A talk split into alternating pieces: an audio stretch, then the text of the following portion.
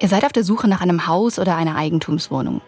Ihr habt euch durch diverse Anzeigen geklickt, habt euer Traumobjekt gefunden, habt eine Besichtigung ausgemacht und euch direkt verliebt. Und merkt dann plötzlich, scheiße, ich kann mir das eigentlich gar nicht leisten. Spart euch diesen Frust, spart euch diesen Ärger. Wie ihr herausfindet, was ihr euch eigentlich leisten könnt und welche Kosten eine Rolle spielen und welche Kosten vielleicht auch versteckt sind, das klären wir in dieser Folge von Gold und Asche Projekt Hauskauf. Schritt für Schritt das Wichtigste auf dem Weg zur Immobilie.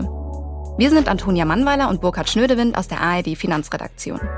Wir haben über alle Aspekte des Hauskaufs mit verschiedenen Experten gesprochen und bringen euch das unabhängig, verständlich und kurz auf den Punkt. Wir haben beim Projekt Hauskauf ja schon zwei grundlegende Fragen geklärt. Lohnt sich ein Hauskauf überhaupt für mich? Und die Frage des Timings. Jetzt kaufen oder doch lieber warten? Ich empfehle euch, diese beiden Folgen zuerst zu hören, bevor ihr euch diese hier anhört. Ihr findet sie neben anderen tollen Podcasts in der ARD Audiothek. Um zu wissen, wie viel wir uns leisten können, brauchen wir eine konkrete Zahl. Oder zumindest mal eine Orientierung. Dafür muss man aber zuerst an seine eigenen Finanzen ran und einen Überblick bekommen, was nach den Ausgaben eigentlich noch verfügbar wäre für einen monatlichen Kredit.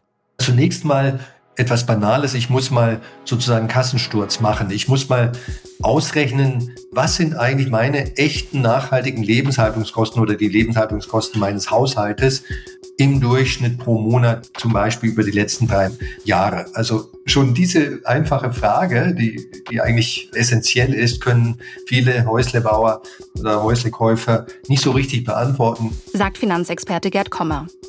Ein simples Haushaltsbuch kann dafür ein guter Anfang sein. Dort werden auf der einen Seite alle Einnahmen und auf der anderen Seite alle Ausgaben gelistet. Also wirklich etwas banal. Auf der Plusseite steht das, was nach Abzug von Steuern auf eurem Bankkonto landet. Kindergeld zählt da zum Beispiel auch dazu.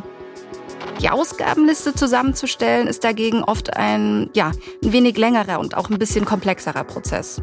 Dort stehen zum Beispiel die Lebenshaltungskosten, zu denen auch die Ausgaben für den Haushalt gehören. Also Lebensmittel, Putzsachen, neue Möbel, Klamotten.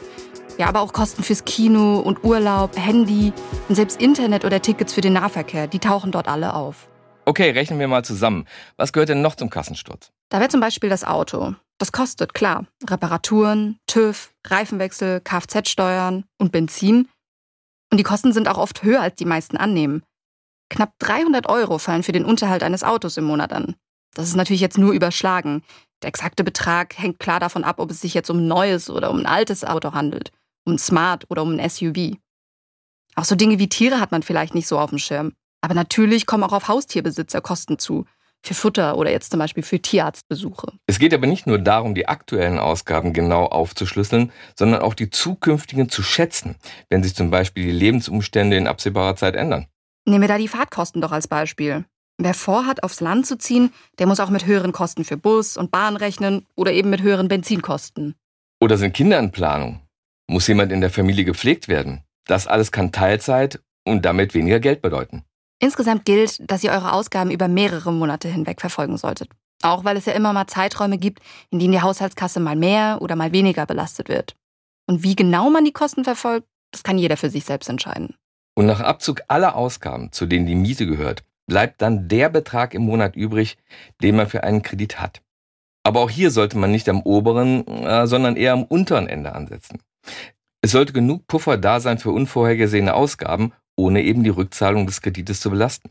Es wird empfohlen, zwei bis drei Monatsgehälter für alle Fälle auf einem Konto zu haben, auf das man dann schnell zugreifen kann. Loredana und Jakob, unsere Familie, die wir hier beim Immobilienkauf begleiten, die haben etwas anders gerechnet. Mein Mann ist zwar sehr, sehr durchdacht und tut dann auch alles durchrechnen und es muss dann schon auch passen, aber erstmal haben wir uns dann nicht eingeschränkt, weil ähm, ich glaube, wir beide der Typ sind, der je nachdem, was man bekommt, ja auch den Preis sozusagen anpasst. Also umso mehr die Immobilie meinem perfekten Bild von meinem Traumhaus entspricht, umso mehr bin ich ja auch bereit zu geben und dann vielleicht sogar auch ein Stück Alltagsluxus aufzugeben und dann weiß nicht, vielleicht eher zu sagen, dann fliege ich einmal im Jahr weniger in den Urlaub oder lass Urlaub ganz, weil die Immobilie so perfekt ist, dass ich gar keinen Urlaub mehr brauche. Und ähm, ich glaube, so waren wir da beide von Anfang an eingestellt. Neben dem, was monatlich auf das Konto fließt, gibt es aber unter Umständen auch Ersparnisse, geerbtes Geld oder andere Vermögensgegenstände, die für den Kauf genutzt werden können. Dazu zählt Geld, das in Bausparverträgen, Aktien oder in Sparbüchern steckt. Auch Geld, das auf Konten liegt und schnell abgerufen werden kann. All diese verfügbaren Mittel spielen eine wichtige Rolle bei der Finanzierung einer Immobilie. Die ist nämlich meist gar nicht möglich ohne eigenen Anteil, das Eigenkapital. Warum es so wichtig ist, nicht nur mit dem monatlichen Überschuss, sondern auch mit Erspartem in die Finanzierung zu gehen, das hat mehrere Gründe. Wenn das Haus jetzt zum Beispiel 400.000 Euro kostet, dann kommen noch ganz andere Kosten dazu, die allein für den Kaufprozess anfallen.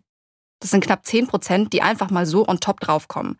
Vollfinanzierung heißt deswegen auch oft 110 Prozent Finanzierung. Ja, und diese Nebenkosten, die müssen in aller Regel vom Käufer gedeckt werden. Wenn nämlich irgendwas schief geht mit der Finanzierung, dann hätte die Bank ja theoretisch das Haus als Sicherheit und könnte das ja weiterverkaufen. Aber eben nur für, sagen wir jetzt mal, genau diese 400.000 Euro und nicht für die 400.000 Euro plus Kaufnebenkosten. Das ist das Haus ja gar nicht wert. Die Bank will ihr Risiko also möglichst gering halten, dass das passiert. Natürlich kennt jeder auch Käufer, die ihr Traumobjekt voll finanziert haben, also eben ohne dieses Eigenkapital. Gerade in der Zeit, in der die Zinsen fast bei Null waren, wurden solche Kredite durchaus vergeben. Weil dadurch aber auch das Ausfallrisiko steigt, lässt sich die Bank das auch ganz gut was kosten. Ein Risikoaufschlag von bis zu 0,1 Prozent auf den eigentlichen Zins ist dann auch keine Seltenheit mehr. Und wer wenig bis kein Erspartes hat, der zahlt für die Finanzierung also auch deutlich mehr. Es ist also in eurem Interesse, mindestens 20 bis 30 Prozent der Gesamtkosten in die Finanzierung einzubringen. Ein Beispiel. Wenn das Haus inklusive Nebenkosten 440.000 Euro kostet, solltet ihr mehr als 88.000 Euro selbst mitbringen. Und das ist ein ganz schön dicker Brocken. Und wer die 20 bis 30 Prozent nicht aufbringen kann, wovon wirklich abgeraten wird, der sollte am unteren Ende aber mal mindestens die Kaufnebenkosten durch das Eigenkapital abdecken können. Das sind in etwa 10 Prozent. So, jetzt haben wir Kassensturz gemacht und wissen also, wie hoch unser Kredit jeden Monat sein darf. Um jetzt den maximalen Darlehensbetrag zu berechnen, gibt es einige Faustformeln. Bevor wir gleich über den maximalen Darlehensbetrag sprechen, sollten wir mal kurz noch zwei wichtige Begriffe klären, nämlich Zinssatz und Tilgungssatz. Stell dir vor, du möchtest dir ein neues Handy kaufen. Du hast das ganze Geld gerade noch nicht parat, brauchst das Handy aber trotzdem dringend. Also fragst du die Bank, ob sie dir das Geld leiht und die sagt, logisch, machen wir gerne. Hier, nur für das Ausleihen des Geldes hätten wir gerne eine Gebühr. Den Zins. Und je länger du das Geld borgst, desto höher ist die Gebühr dafür, dass du das Geld ausgeliehen bekommst. Um jetzt das eigentliche Handy abzubezahlen, musst du auch jeden Monat einen kleinen Betrag zahlen. Und dieser Geldbetrag ist der Tilgungsteil. Der hilft dir, die Schulden bei der Bank zurückzuzahlen, damit dir das Handy auch irgendwann mal wirklich gehört. Je mehr du im Monat für die Tilgung verwendest, desto schneller zahlst du die Schulden zurück und bist, tada, schuldenfrei. Aber wenn dein monatlicher Tilgungsbetrag geringer ist, dauert es natürlich länger, bis du die Schulden los bist. Die Zins- und Tilgungssätze zusammen bestimmen also, wie viel du jeden Monat für das Handy zahlst, wie lange es dauert, bis es dir ganz gehört und wie viel es dich insgesamt kostet. Das ist also so eine Art Abzahlungsplan für deinen Kredit. Okay, dann nehmen wir jetzt mal so eine Faustformel, um den Maximalkreditbetrag zu berechnen. Eine besagt, dass der monatliche Betrag für den Kredit mal 12 genommen wird, um zu sehen, was wir uns im Jahr leisten könnten. Und das, was wir uns im Jahr leisten können, teilen wir dann durch die Summe aus dem Zins und dem Tilgungssatz. Dirk Eilinghoff, der Baufinanzierungsexperte von Finanztipp, der hat uns das mal vorgerechnet. Okay, also wir rechnen das jetzt mal aus, so im Bierdeckelformat, ja, nicht auf die Nachkommastelle. Und im Bierdeckelformat geht das so, du nimmst dir erstmal die Monatsrate, die du dir leisten kannst, also zum Beispiel 1000 Euro im Monat, rechnest das dann hoch auf das Jahr. Also 12 mal 1000 Euro sind 12.000 Euro. Und das Geld steht mir dann ja quasi für die Monatsrate zur Verfügung und das teile ich dann durch 6%, weil im Moment die Zinsen bei 4% liegen und die Tilgung ungefähr bei 2. Und dann sind das bei 1000 Euro Monatsrate, bei diesen 12.000 Euro, äh, kommen da 200.000 Euro raus. Also 12.000 durch 0,06 sind 200.000 Euro.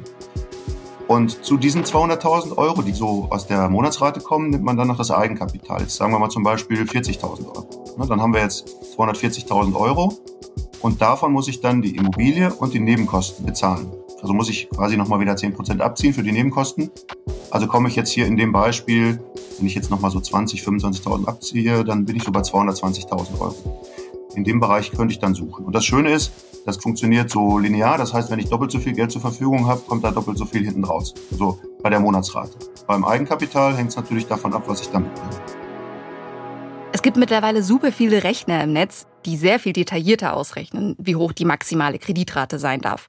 Da kann man dann ganz genau eingeben, wie viel Eigenkapital man hat, wie lange der Kredit zum Beispiel laufen soll oder was man so im Monat übrig hat. Aber es gibt natürlich auch einfachere Faustformeln für die Aufnahme eines Kredits.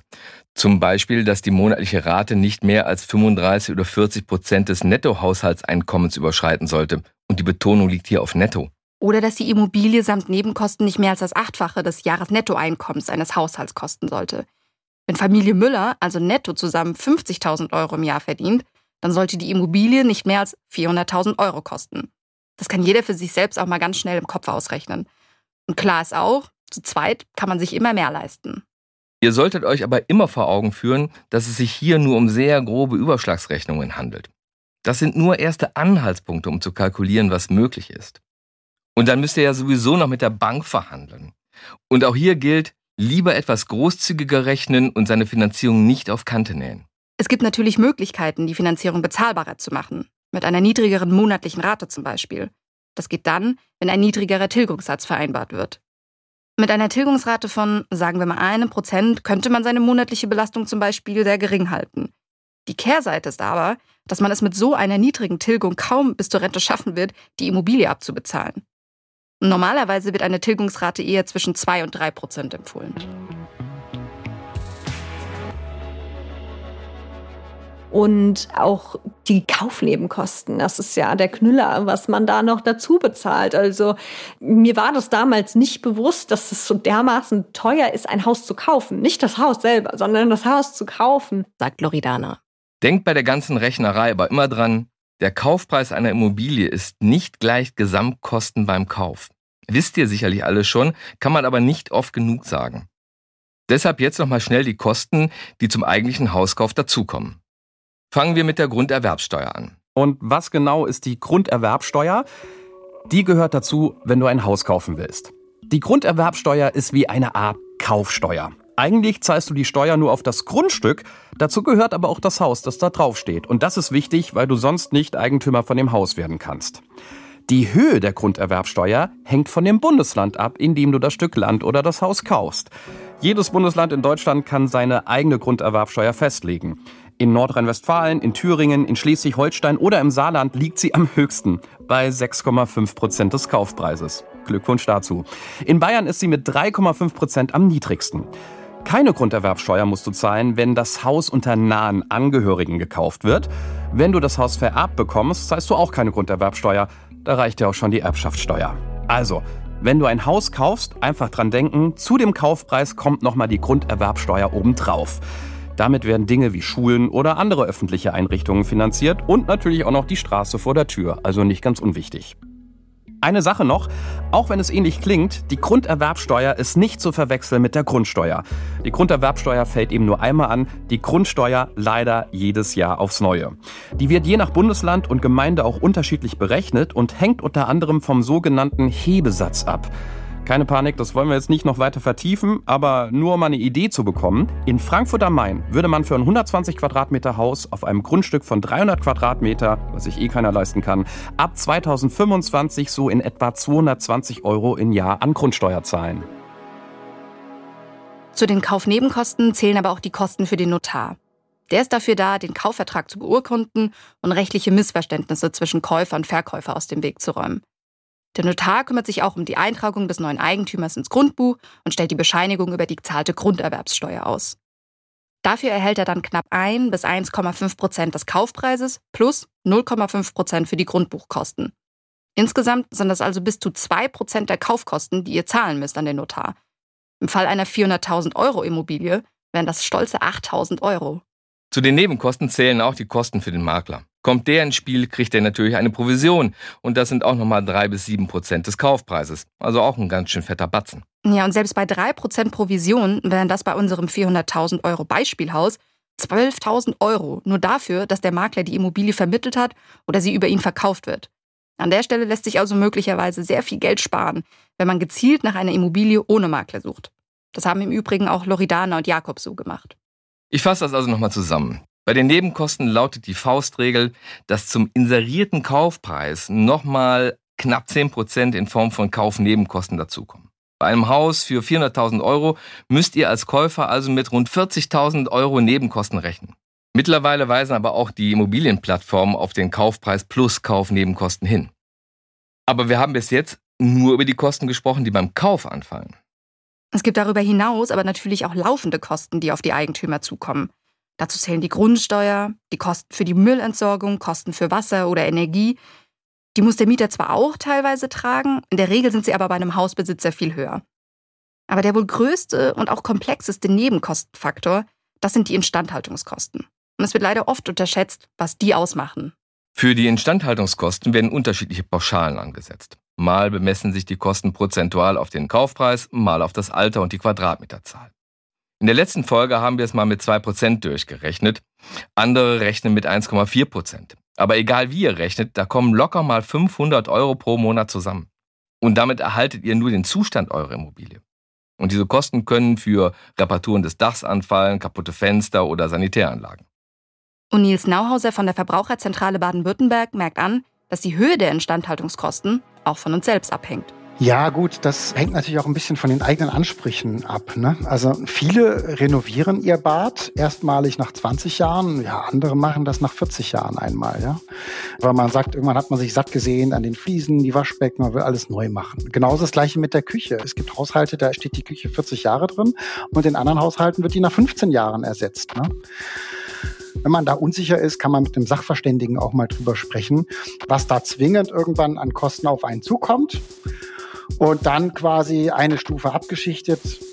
Was ist dann mein persönlicher Bedarf? Ja? Also womit kann ich denn gut leben? Ja, will ich dann irgendwann wirklich den Boden rausreißen und mehr Parkett reinnehmen? Oder muss dann bei der nächsten Heizung, muss es dann eine Fußbodenheizung sein? Oder können es nochmal quasi Wandheizkörper sein?